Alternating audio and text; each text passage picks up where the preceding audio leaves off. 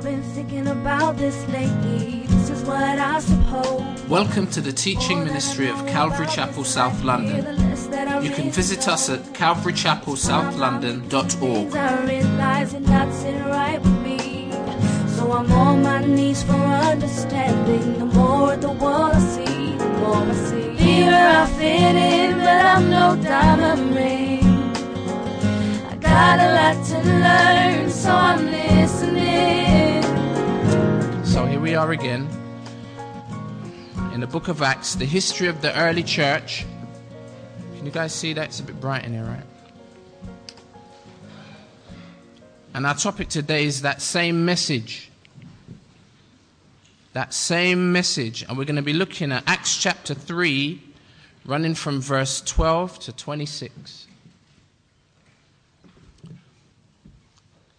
Last week we talked about fundamental Christian principles.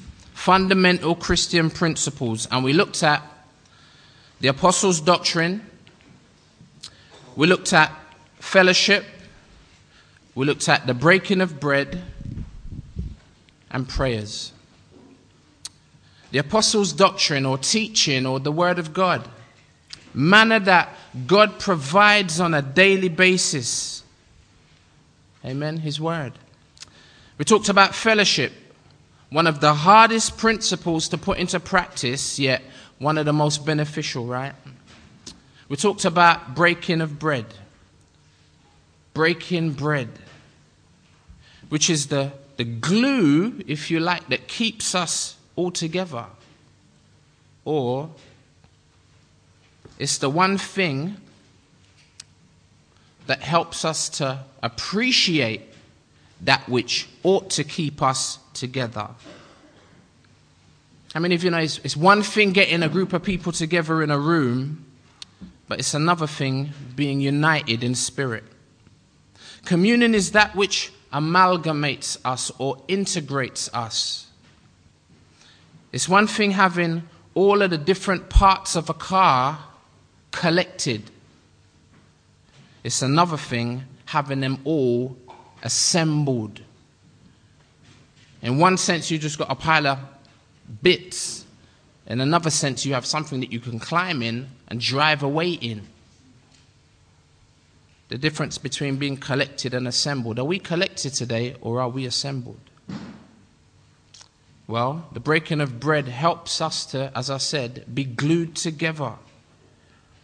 Around the Lord's table, as He forgives me, then I'm able to forgive you. And as the Lord forgives you, then you are also enabled to forgive me. Breaking bread is not a ritual, it's the responsibility of love. Nothing ought to separate us from the love of God, right? Well, in like manner, nothing ought to separate us from the love of one another. And the fourth principle, which is closely related to the second and the third, is prayer. It is that true, pure, unadulterated fellowship and communion, not with one another, but 1 John chapter 1, verse 3 says, That which we have seen and heard, we declare to you, that you also may have fellowship with us, which we've talked about, one another. But truly, our fellowship is also with the Father and His Son, Jesus Christ, particularly through prayer, which is vital communion with God. In summary of these four principles, look at 1 John chapter 1 verse 5 and it says This is the message which we have heard from him and declare to you that God is light and in him is no darkness at all. If we say that we have fellowship with him and walk in darkness, we lie and do not practice the truth. But if we walk in the light as he is in the light, we have fellowship with one another, and the blood of Jesus Christ, his Son, cleanses us from all sin. If we say that we have no sin, we deceive ourselves, and the truth is not in us. If we confess our sins, he is faithful and just to forgive us our sins and to cleanse us from all unrighteousness. If we say that we have not sinned, we make him a liar and his word is not in us. You heard the, the story about the, the cross, right? So many wonderful stories about the cross, about the, the upright vertical versus the horizontal bar that make up the cross. And they say if the vertical is vertical and not at, an, at a 45 or an odd angle, 45 degree or an odd angle, if it's at a 90 degree, degree angle, it's upright, it describes your relationship with God when it's right. When it's like this, kind of lean to the side, that means our relationship with God ain't so good. But when it's straight up and it's vertical, it talks about a good relationship that we have with God. Well, if the cross is up vertically, how about the horizontal axis? If, if the cross is in the right position, that is vertically, then automatically, horizontally, it's also in the right position, right? Now, if the, if the upright, the vertical, talks about our relationship with God, what does the horizontal talk about? It talks about our relationship with others, right? Now, there ain't a chapter and a verse for that if you like. But, you know, it's a picture, right? And it is a true picture. And as he says here, we have to admit when the cross ain't upright or the cross doesn't have its proper perspective or proper place in our lives. Something's wrong. But when it's upright, our relationship with Him is right, and that also ought to mean our relationship with one another is right. If our relationship with one another ain't right, how many of you know something's wrong with our relationship with Him?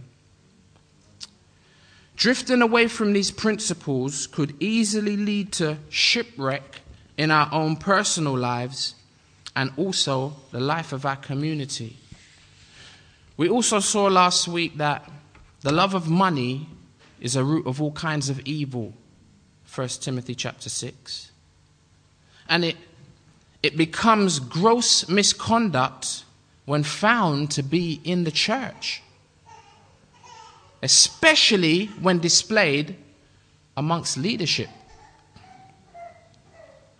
Well, using the prestige and authority that comes by virtue of grace for our own benefit is not good. And so here we come to the second half of chapter 3, which is Peter's godly response to the people's response to the miracle of physical healing. Here we have a paralyzed beggar restored to normal health, something which he has never experienced, being lame in his feet from birth. Now, picking up from verse 11 of Acts chapter 3. Now, as the lame man who was healed held on to Peter and John, wow, what a what a commotion this must have been. The man, it says, he held on to Peter and John. In, in the Greek, it, mean, it, means, it means to hold on as a policeman would a prisoner.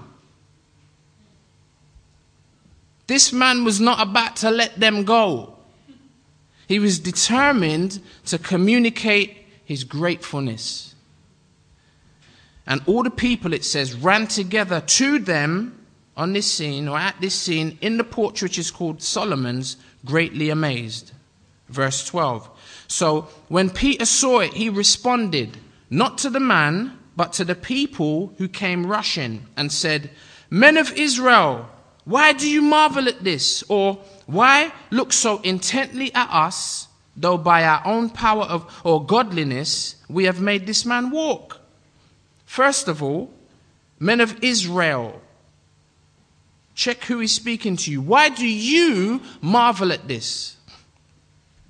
You are, Peter could have said, we are the people of God. And our God is transcendent. He's omnipotent and unlimited. That means he is all powerful and unrestricted. I mean, why are you marveling? How many of you know that This will preach well in the midst of a financial downturn. That is, that God is omnipotent and unlimited, right? But I could ask, ask, I'm saying I'm going to ask you because I'm in the same place as you. We could ask ourselves, why would we marvel if God was to deliver us through the midst of this difficult financial situation? God is omnipotent and um, is unlimited. Why do you marvel at this, you Jews? You Jews have so quickly forgotten about your own history, about your own God.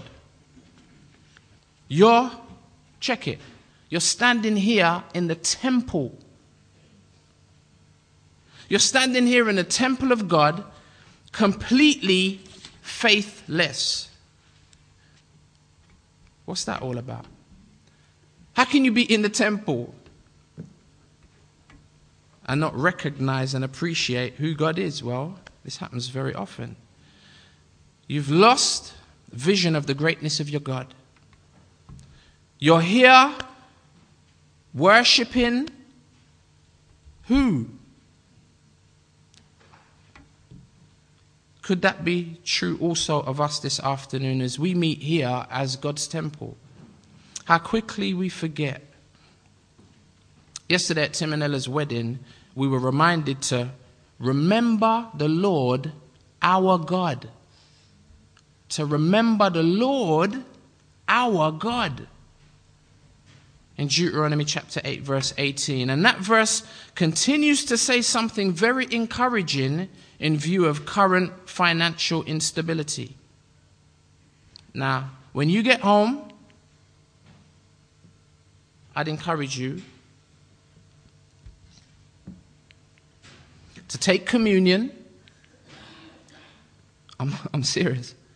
Take communion, spend some time in the Word, in fellowship with your family in fellowship with your God in prayer. Based on Deuteronomy 8, verse 18. Now, I'm not going to tell you what it says in the rest of that verse, but I encourage you to have fellowship around that verse, particularly if you're struggling financially and you're worried and concerned about what tomorrow may bring. See, this is where the rubber hits the road, fam. Remember the Lord your God. And you can trust that you're going to have opportunity for you to forget. These tests and these trials will come. How are we going to respond? Are we going to respond like James says? Or are we going to respond like these Jews in faithlessness? Whatever your situation, it may not be money. You might be all right. Your job may be secure. But you may be struggling in other areas. Well, God is unlimited. His hand isn't short that he can't save. Amen. How quickly these Jews had forgotten. Men of Israel, why do you marvel at this? Or why look so intently at us, as though by our own power or godliness we have made this man walk? Not only are you short sighted as to God's ability, you're also. Hmm, you're also in a place where you misunderstand the workings of the power of God. First of all, Peter says to them, This didn't happen because of our power. We don't have any. Secondly, you think that God works because of your works. You think that God works because of your works. It's a works mentality because of my godliness or my goodliness, which ain't really a word, or my goodness. No. There's only one who's good, and it's God. And he does what he does because he's good, not because you're good, or not because I'm good. Which proves why, in a minute, these extremely religious Jews who are in the temple worshipping need to hear the gospel and get saved into a genuine relationship with the living God.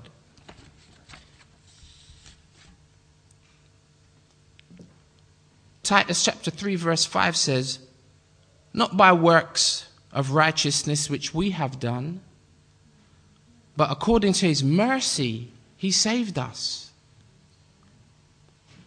Right? And Galatians 2 describes coming to God in faith and continuing to walk with God by faith. Coming to God in faith and continuing to walk with God by faith. Guess what Paul said in Galatians chapter 2? Well, let's not guess. Let's turn there and let's read it. And I'm not going to put it up. Galatians chapter 2. And we're going to start in verse 20 with regard to this works mentality. This is one of the things that causes Christianity to stand in stark contrast to all other religions, to underline all other religions. In all other religions, you gotta, you gotta perform. But you can't bring that kind of mentality to Christianity. Galatians 2, starting at verse 20. I, says Paul, have been crucified with Christ. It is no longer I who live, but Christ lives in me. And the life which I now live in the flesh, I live by faith. That's present tense. I live by faith in the Son of God who loved me and gave himself for me. I do not set aside, I do not frustrate, King James, the grace of God. For if righteousness comes through the law, then Christ died in vain. If you could gain this salvation by your own effort or by keeping the law or by your good works, then Jesus didn't have to come and die for you. You could have redeemed yourself. But the opposite is true. We cannot redeem ourselves, and thankfully, Jesus did die for us. You foolish South Londoners, who has bewitched you? Chapter 3, verse 1, right? O foolish Galatians, who has bewitched you that you should not obey the truth before whose eyes Jesus Christ was clearly portrayed among you as crucified? This only I want to learn from you. Did you receive the Spirit by the works of the law or by the hearing of faith? Are you so foolish, having begun in the Spirit? Having begun in the Spirit, are you now being made perfect by the flesh? Okay, well, Lord, yeah, you saved me in that. Now, what I'm going to do is I'm going to take over from now. From this point, I got it. He says, Have you suffered so many things in vain, if indeed it was in vain? Therefore, he who supplies the Spirit to you and works miracles, and this relates to exactly what has taken place with this paraplegic beggar, Therefore, he who supplies the Spirit to you and works miracles among you, this is Paul speaking, this is not Peter. He who works miracles among you, does he do it by the works of the law or by the hearing of faith? Is it because you're a good person and you do good works, or is it because you express faith in the God that loves you? Just as your forefather Abraham believed God, and it was accounted to him for righteousness. Therefore, know that only those who are of faith are genuine sons of Abraham. Now, imagine if Peter had said this to these Jews, there would have been a riot. How dare he even begin to question whether or not they were sons of Abraham? Well, I remember Jesus did that once, remember? In the Gospels. And they picked up stones to stone him.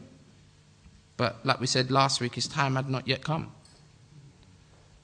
Well, there is actually going to be a riot in a sense, and we'll see this next week. But I was talking to a good brother yesterday at the wedding who said for years as a Christian, he struggled not believing that God loved him.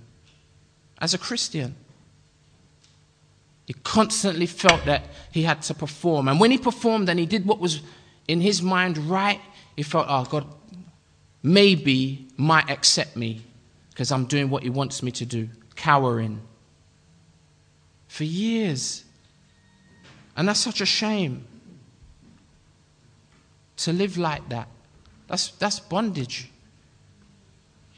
Because then you also feel that if you're not performing, you're heaped with condemnation, walking around with that grey cloud constantly above your head, right? This is not the way that God desires for us to, for us to live, one, and two, because it's not true. It's not true. God demonstrated his love for this brother who was struggling. God demonstrated his love for him, his goodness has already been manifested. It's not even like God has got to do anything to prove now that he loves him or he loves you. Romans chapter 5, verse 6 says, check it. For when we were still without strength, I mean, we were without strength before we got saved. And you know, we're still without strength now that we are saved. So it makes no sense me trying to do now what I couldn't do then. Because we're without strength. Again, if we had it, oh, Father, you know, you don't have to send Jesus. I, I got this. Salvation. I, right? But we're without strength. And this is the message of the gospel. Everybody is with, not just us in this room, right? Not just the Galatians, the foolish Galatians. Everybody is without strength. And that's the point that we came to before we believed, right? You came to the end of yourself. Like, I can't do this. What? Islam, I tried for two years. And then find that I have to keep trying. And then maybe when I stand before Allah, he might. He might. He may not. Did you know that? That's Islamic doctrine.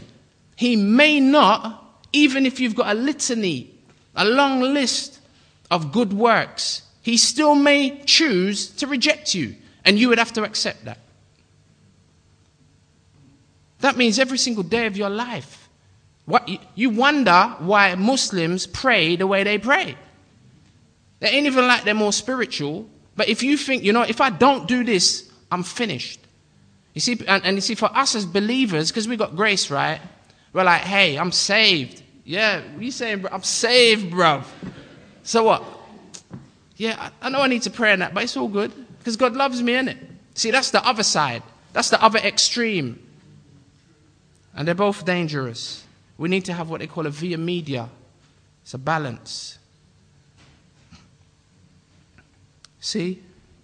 When we were still without strength, in due time, Jesus to the rescue. Christ died for the godly. Is that what it says? Uh, for those who ain't got your Bible, is that what it says on the screen? In due time, Christ, or if you ain't got your phone, I know some of you got your Bible on your phone and it's safe. Hey. In due time, Christ died for the ungodly. And see, this is good news. Amen. This is good news to an individual who is without strength. This is good news to the person who's trying with everything in them. You know, there are some Roman Catholics that climb the stairs to the Vatican. How many is it? Like 400 odd on their knees. By the time they get up, then their knees are a pulp. There are priests, not just Catholics, not good Catholics. I'm talking about priests, historically speaking, who flagellated themselves. You know the whip they used to beat Jesus with? They used that on themselves because they're unrighteous and I'm ungodly and I deserve to suffer.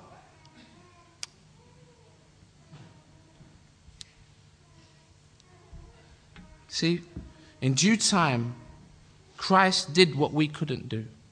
And he paid the perfect sacrifice for the ungodly. For scarcely, check it, for scarcely for a righteous man will one die. Sometimes a man might give up their life for someone who's righteous. Maybe. But it's, you got, sometimes you got to look far and wide to find that type of person. Right? Yet perhaps it may happen for a good man, someone would even dare to die, maybe. It's happened, right? But God demonstrates his own love toward us in that while we were still sinners, it weren't even a time when, okay, you know, I am flagellating myself. Or I'm trying to climb to the top of the stairs on my knees in the hope that God may show me a little bit of kindness. No. We're talking about when we was out there, like doing everything that put Christ on the cross. You know what they are. I know what they are because we done them. Right? We're talking about when we were out there, like spitting God's face. I don't want to know who, what. I do what I want, when I want, and how I want. Then that's when God demonstrated his love for us. While we were still sinners, Christ died for us. Now, obviously, the question is if he loved us then,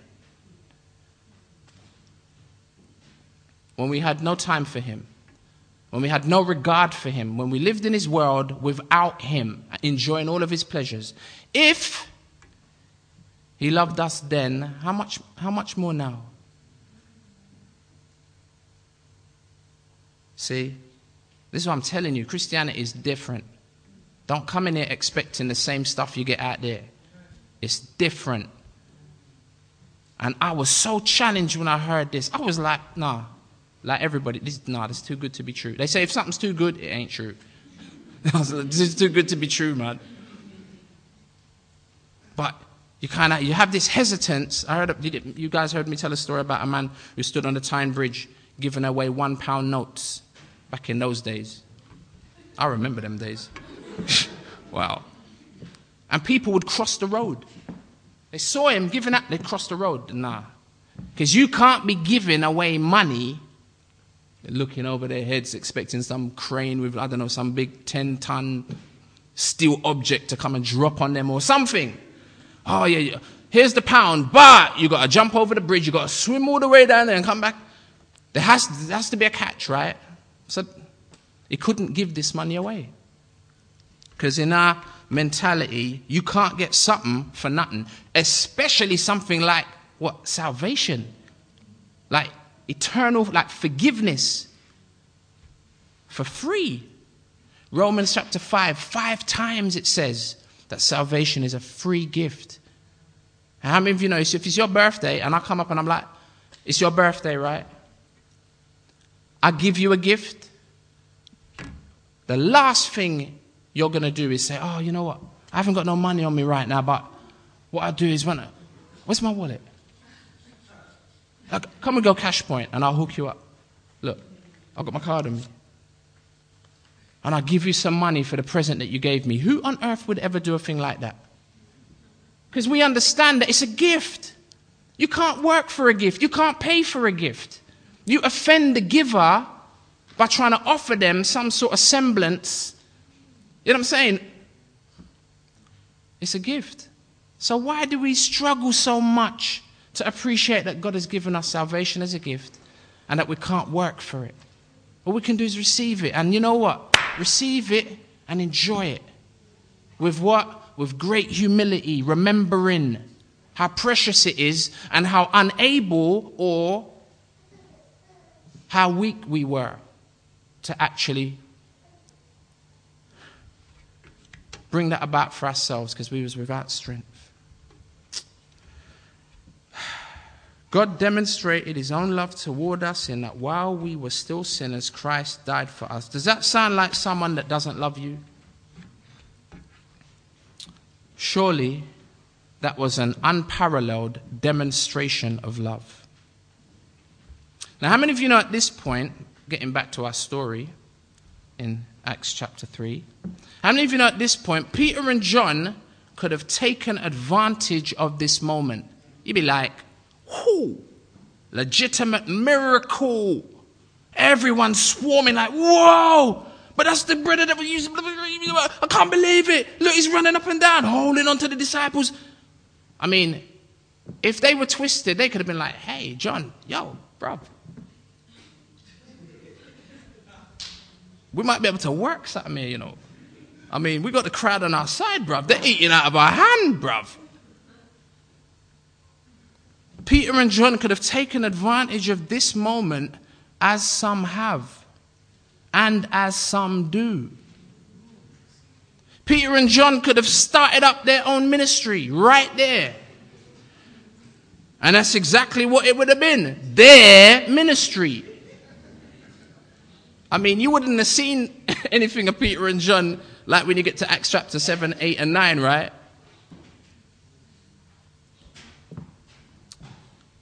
They could have started up a brand new denomination right there and then and named it after themselves. Now, that's the second time I've said that, I think, in two weeks.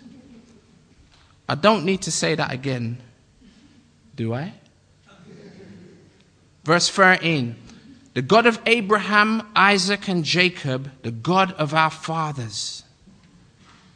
Maybe these are the same thoughts that could have inspired Paul to write what he did in Galatians the God of Abraham, Isaac, and Jacob, the God of our fathers. He glorified his servant Jesus, whom you delivered up. Wait a minute. Hey, Peter, this ain't the kind of this ain't the kind of message you preach, you preach, bruv. When you got the meeting at your hand, you got to tell them something good. You got to tell them something nice. You got to get them on the side, haven't you? So I tell you, this Christianity thing is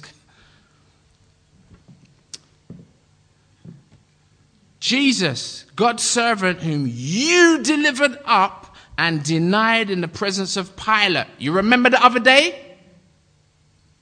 When Pilate, this ungodly heathen, was prepared and determined to let him go. But you denied the Holy One and the just and asked for a murderer. Where is he? Yeah, you, Barabbas. You asked for him I'm not sure that he was there, but you get the point, right? You asked for a murder, a murderer. If he was there, can you imagine the conviction he would have felt? You uh, and look, the guy ain't just a, a petty thief. The brother is a murderer. You asked for him to be granted to you, and you killed the Prince of Life. Nevertheless, who God raised from the dead See, you must have thought it was over. It ain't all over. They said it's all over. Whom God raised from the dead, of which you are witnesses. And you know their hearts are beating now. You know they're just perspiring now. Oh, I knew I shouldn't have said it. Why did that? The guy elbowed me and said, Look, just say crucify him. Yeah, all right, crucify him. Should have followed my mind. Should have gone home. My wife told me to come home. After I went to Tesco, she said, Come straight home. Bring home the bread and the milk. Mad conviction up in the place. Oh my goodness. See? You are all witnesses of this. Here, Peter declares, as I said, which is the title of our message, he declares the same message. The same message that he did a few days ago. You know, sometimes as a preacher, as a teacher slash minister of the gospel, I have to resist the temptation to always have a new message, quote unquote. You know, we got three weddings this year. One down, two to go, right? Now, when you have to speak at these weddings, what do you say? I mean, half of the crowd are your people, right? Particularly when it's a wedding in your midst, right? I mean, it's like, Lord, I got half of the congregation are the people who were here at the last wedding. What on earth do I say? I have to bring something new in it. I have to bring something fresh. That's the temptation. And for anyone who is a, a minister in whatever sense, you know what I'm saying? And you have to stand before people, the temptation is always to bring something new. I used to remember that as an MC. You know, as an MC, you know, you'd have to constantly be writing. You know what I'm saying? Because whenever you're given opportunity to, to touch the mic, you look around and you think, oh man, half of these people have heard my bars already. They heard them lyrics already. They heard that song a hundred times. That's why us as MOD, we used to we used to cringe when people would say to us, hey, yo, MOD, especially when we go to the States, we want to hear the revolver. Right? we were like, oh man. I mean, it's a banging song, and we felt like the Lord really inspired us, but like for the 2789th time, we got to do that song again. And then look like we just wrote it. Look like we're real excited. You see, that's a part of that still rubbing off on me. The temptation to have to come with something new. All right, look, I've got some new bars for you. Yeah. Raw, my man's heavy. Right?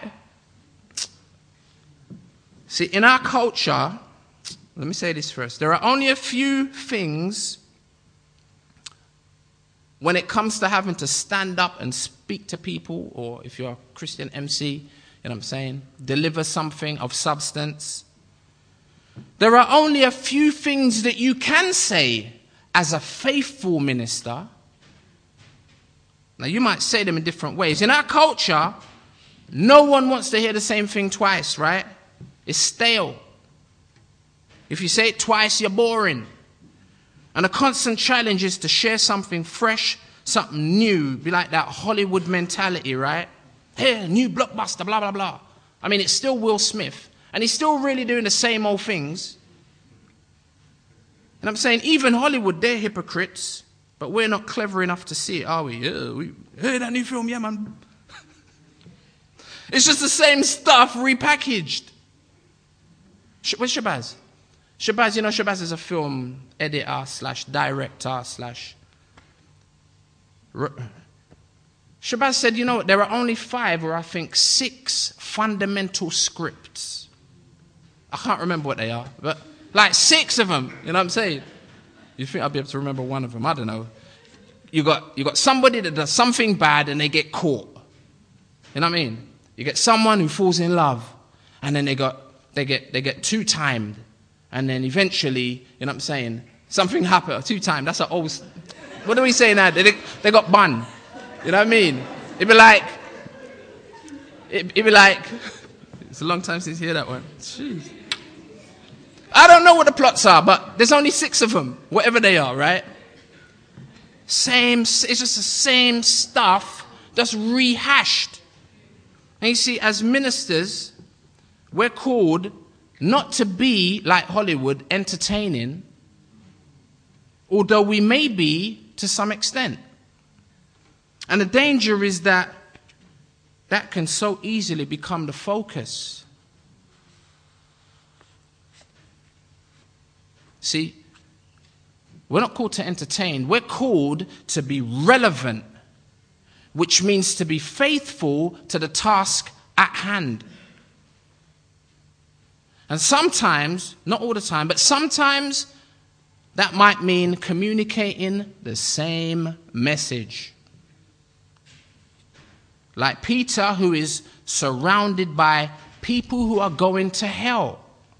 Okay, so what? So 90% of the crowd have heard it. Hey, 10% of the crowd are going to hell. They've never heard it.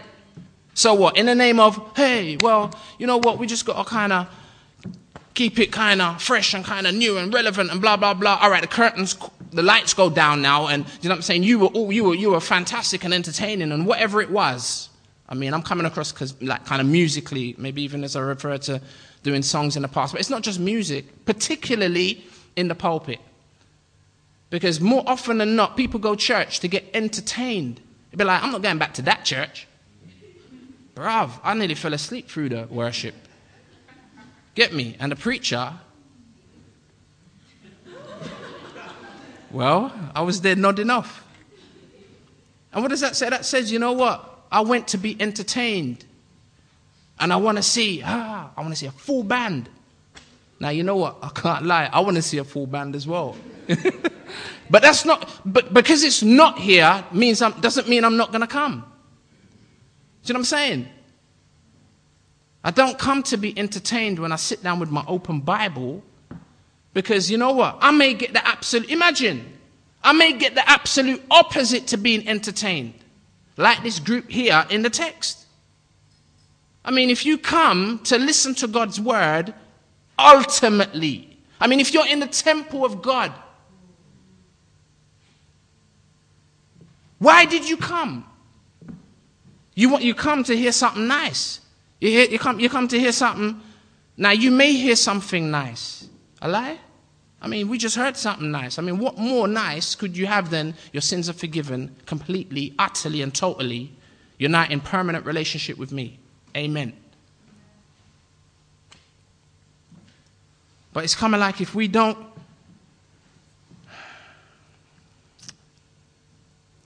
see, that's the hearers. But how about those of us who have to do the speaking, the ministering? Well, we have to be faithful. That's what we've got to be.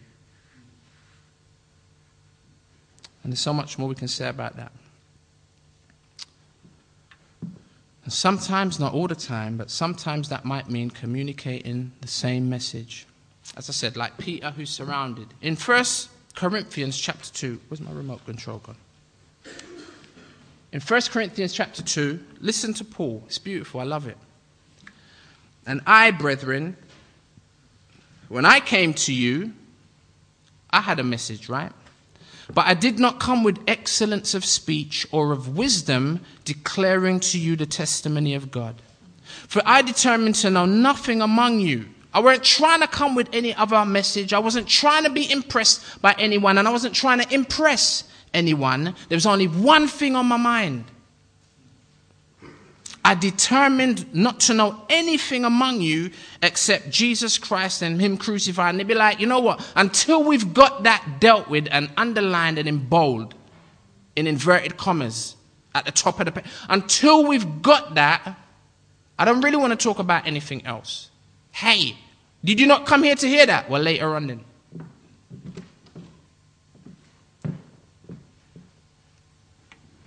I determined not to know anything among you except Jesus Christ and Him crucified. Check it. For those ministers, for those who stand up to represent God in whatever capacity it is, it could be just you at college, bruv, with your brethrens trembling. Well, you know what? If that's you, you're in good company.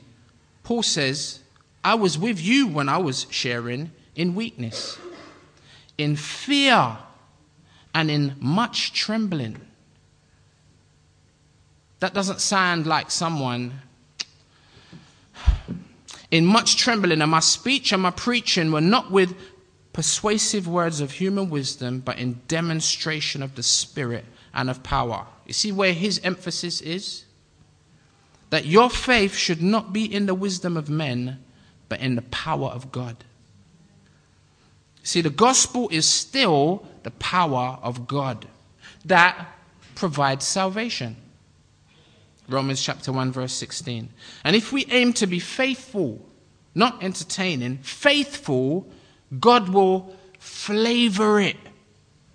Like little salt and little pepper. God will flavor that same old, same old, stale quote unquote message. God will flavor it and make it so that it comes across as engaging, even entertaining. In my house, we eat chicken three, four times a week. The same thing. But you know what? You see, my wife, she flavors it.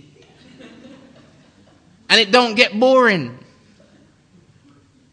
Like a jerk chicken, like a curry chicken, like a stew chicken. Jeez. And midweek, we might still even go Morley's sometimes.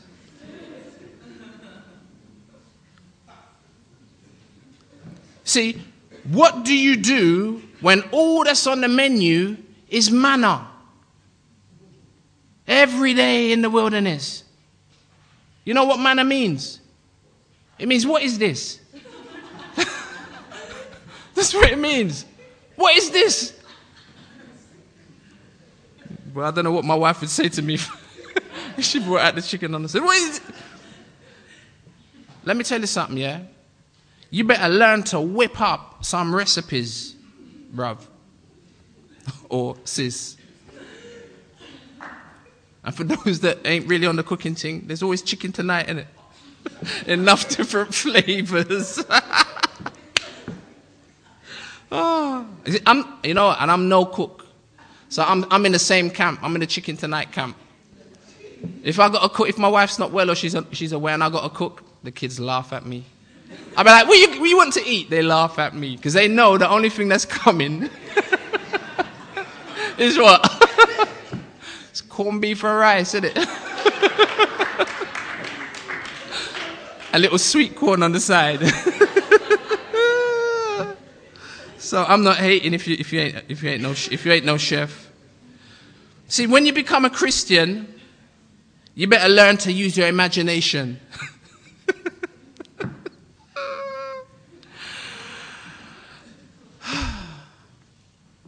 But what we're ultimately called is to be faithful. And you know what? God will flavor it. God will flavor it. Verse 16. And his name, Peter continues, through faith, we're back in Acts chapter 3, and his name, through faith in his name, has made this man strong. That ultimately is the reason.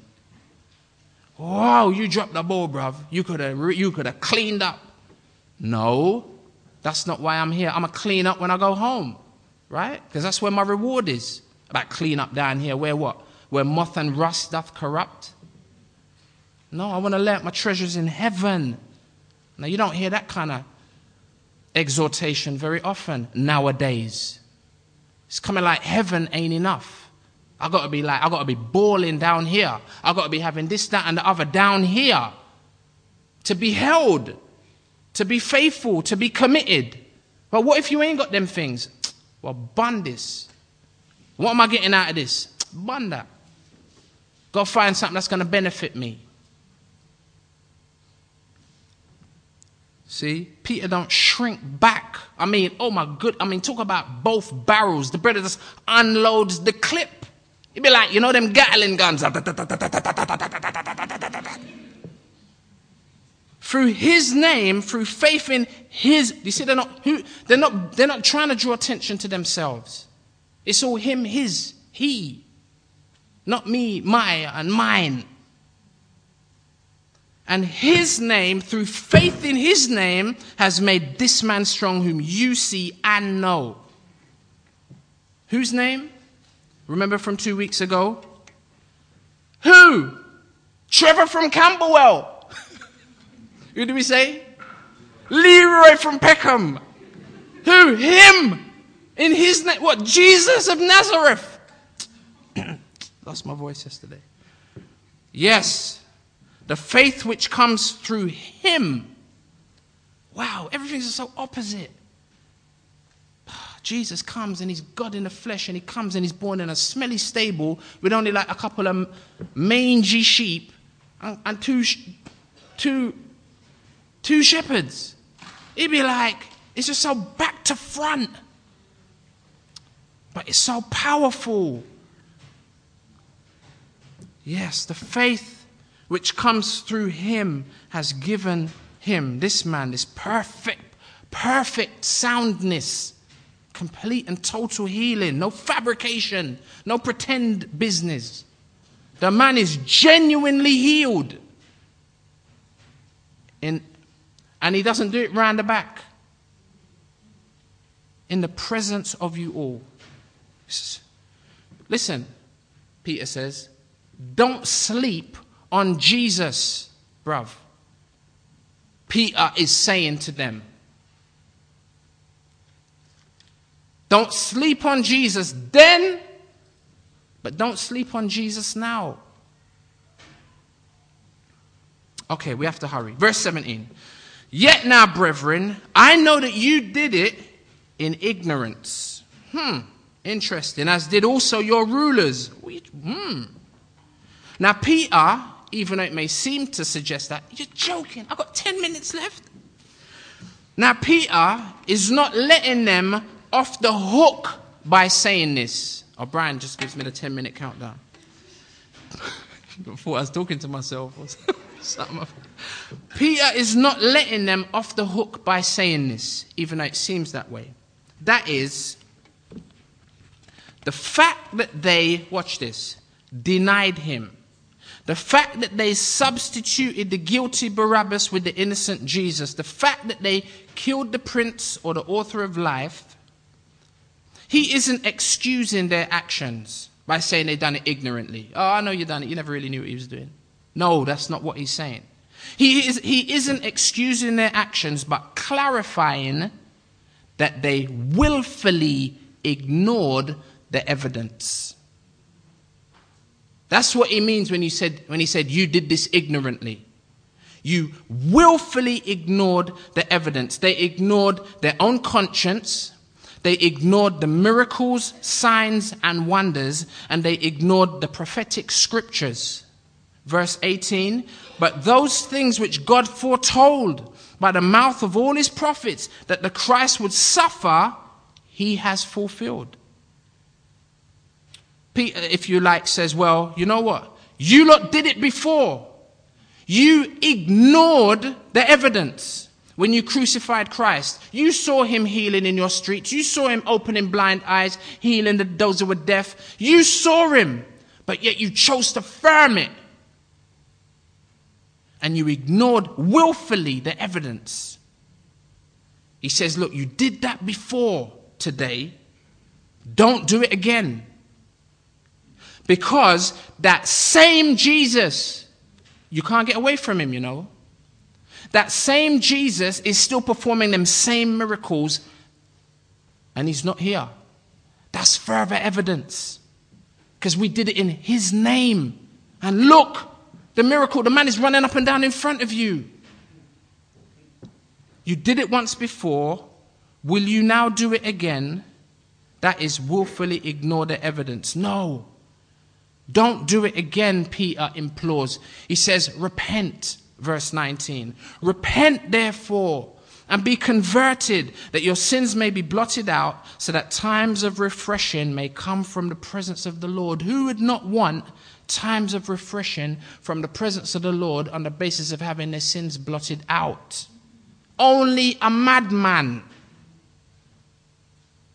or someone who's not prepared to think about death until it's at their door.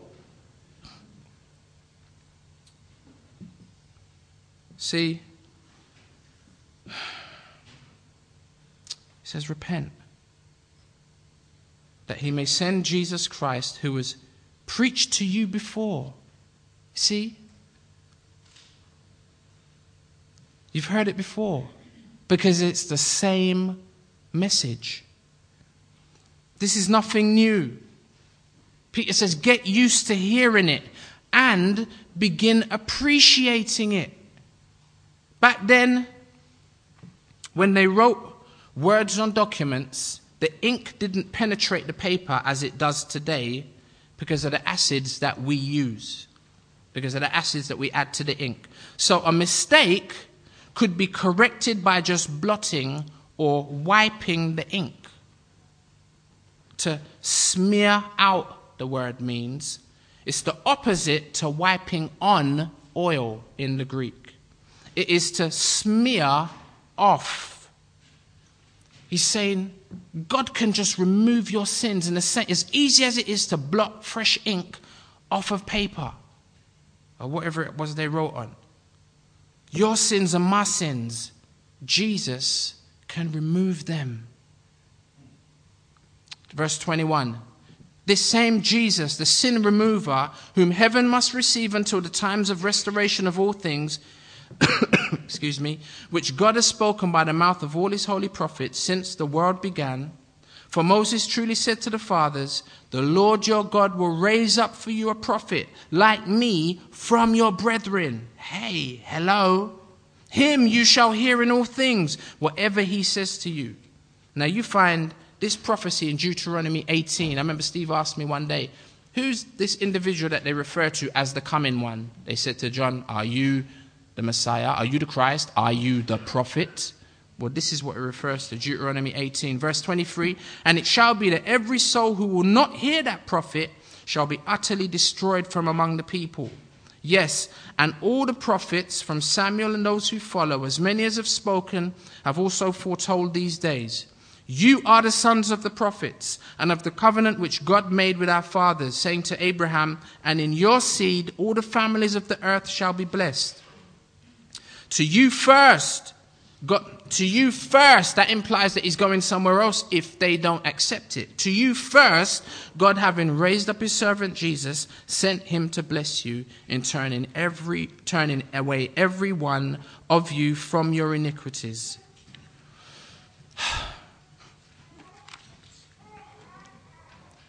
Peter isn't sharing his testimony.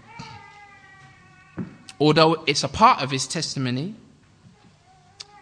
how many of you know sharing your testimony is so vital? It's valuable. But you know what? As necessary as it is for us to share our testimonies, it's subjective. Sharing our testimony is encouraging for believers, but it's subjective. Sharing our testimony is great and beneficial as it reminds us of what the Lord has done for us, but it's subjective. What Peter does here is completely objective. Subjective is partial or biased. That's just how I feel, what I think. And as I communicate it in those terms, you're not going to argue with me because it's what I think. You can't take my testimony away from me, right? That's subjective, it's biased, right? Objective an objective perspective, on the other hand, is impartial, it's unbiased, it's independent, and it's unprejudiced. Peter here doesn't share his own private stories that may have convinced him personally. He draws for or draws on objective, undisputable evidence. That which has been spoken, not by me, if you like, says Peter. But I'm drawing on that which has been spoken of by the law and the prophets, which is what is it's going to take to convince these well versed, Pentateuch publishing, Torah reading, Torah reciting. You have to remember the crowd. These Torah memorizing. These men who were listening to him could quote whole sections of the Old Testament verbatim. Be like Genesis chapter 1, verse 1. In the beginning, God created the heavens and the earth. You go away and come back half an hour later, the man's in Genesis chapter 18, verse 1, quoting it verbatim from heart. These Torah memorizing Jewish Old Testament law of Moses advocates. That's that's who he's trying to convince. So he uses the law and the prophets. And you know what? Nothing ain't, nothing ain't changed. It's still going to take what? The word of God, which is sharper than any two edged sword, which is living and active, Hebrews 4, piercing and dividing even to the division of soul and spirit and the joints and marrow and is a discerner of the thoughts and intents of the heart. Peter knows that sharing anything less will have no guaranteed effect. Next week, we will see the results. Actually, another 2,000 people get saved. Amen. Amen. We've definitely come to the end. Let's pray. And thank the Lord. Lord, thank you Thank you that you love us. There's nothing more we can do to make you love us more. You love us. And you've, you've already demonstrated, oh, show me that you love me. And you're like, I've already done it. What more can I do? Lord, help us to embrace that love that is for us. And that love that comes to us, and your salvation and your forgiveness that also comes to us. And it comes to us by virtue of that message, the message of the gospel, the good news, in the light of so much bad news. Yet, Father, it takes faith to appropriate it, not good works. It takes faith. It takes us being able to trust that the sacrifice of Christ was enough. And then begin to walk by faith, not by sight or feelings or by what anybody says, but to walk by faith, trusting and believing that. Help us not to cast off our confidence, because in our confidence there is great recompense of reward. Father, thank you today for your word. And the fact that it's not my word to your people, Lord, it's your word to your people as uttered by the law, and the prophets. Thank you, Lord, for rock solid, subjective, no, objective truth this afternoon. In Jesus' name, thank you.